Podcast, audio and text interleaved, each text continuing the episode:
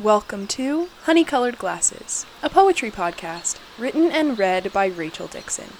This week's poem is titled 834 and Your Magic Hands. I'm inspired by the world without you in it. Funny how your shadow suits me beautifully. I get lost some at night when the world has gone dark.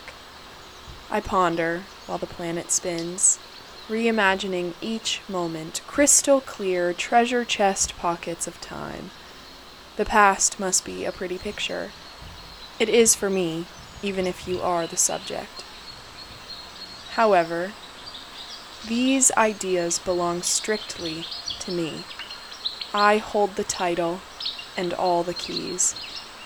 You never picked up your copy, and like with everything else, truly, please believe me from the bottom of my heart.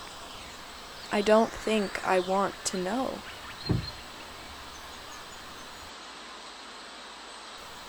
Check out the Instagram page, Honey Colored Glasses, to see the poems in their visual forms. And, as always, thanks for listening, and take it easy.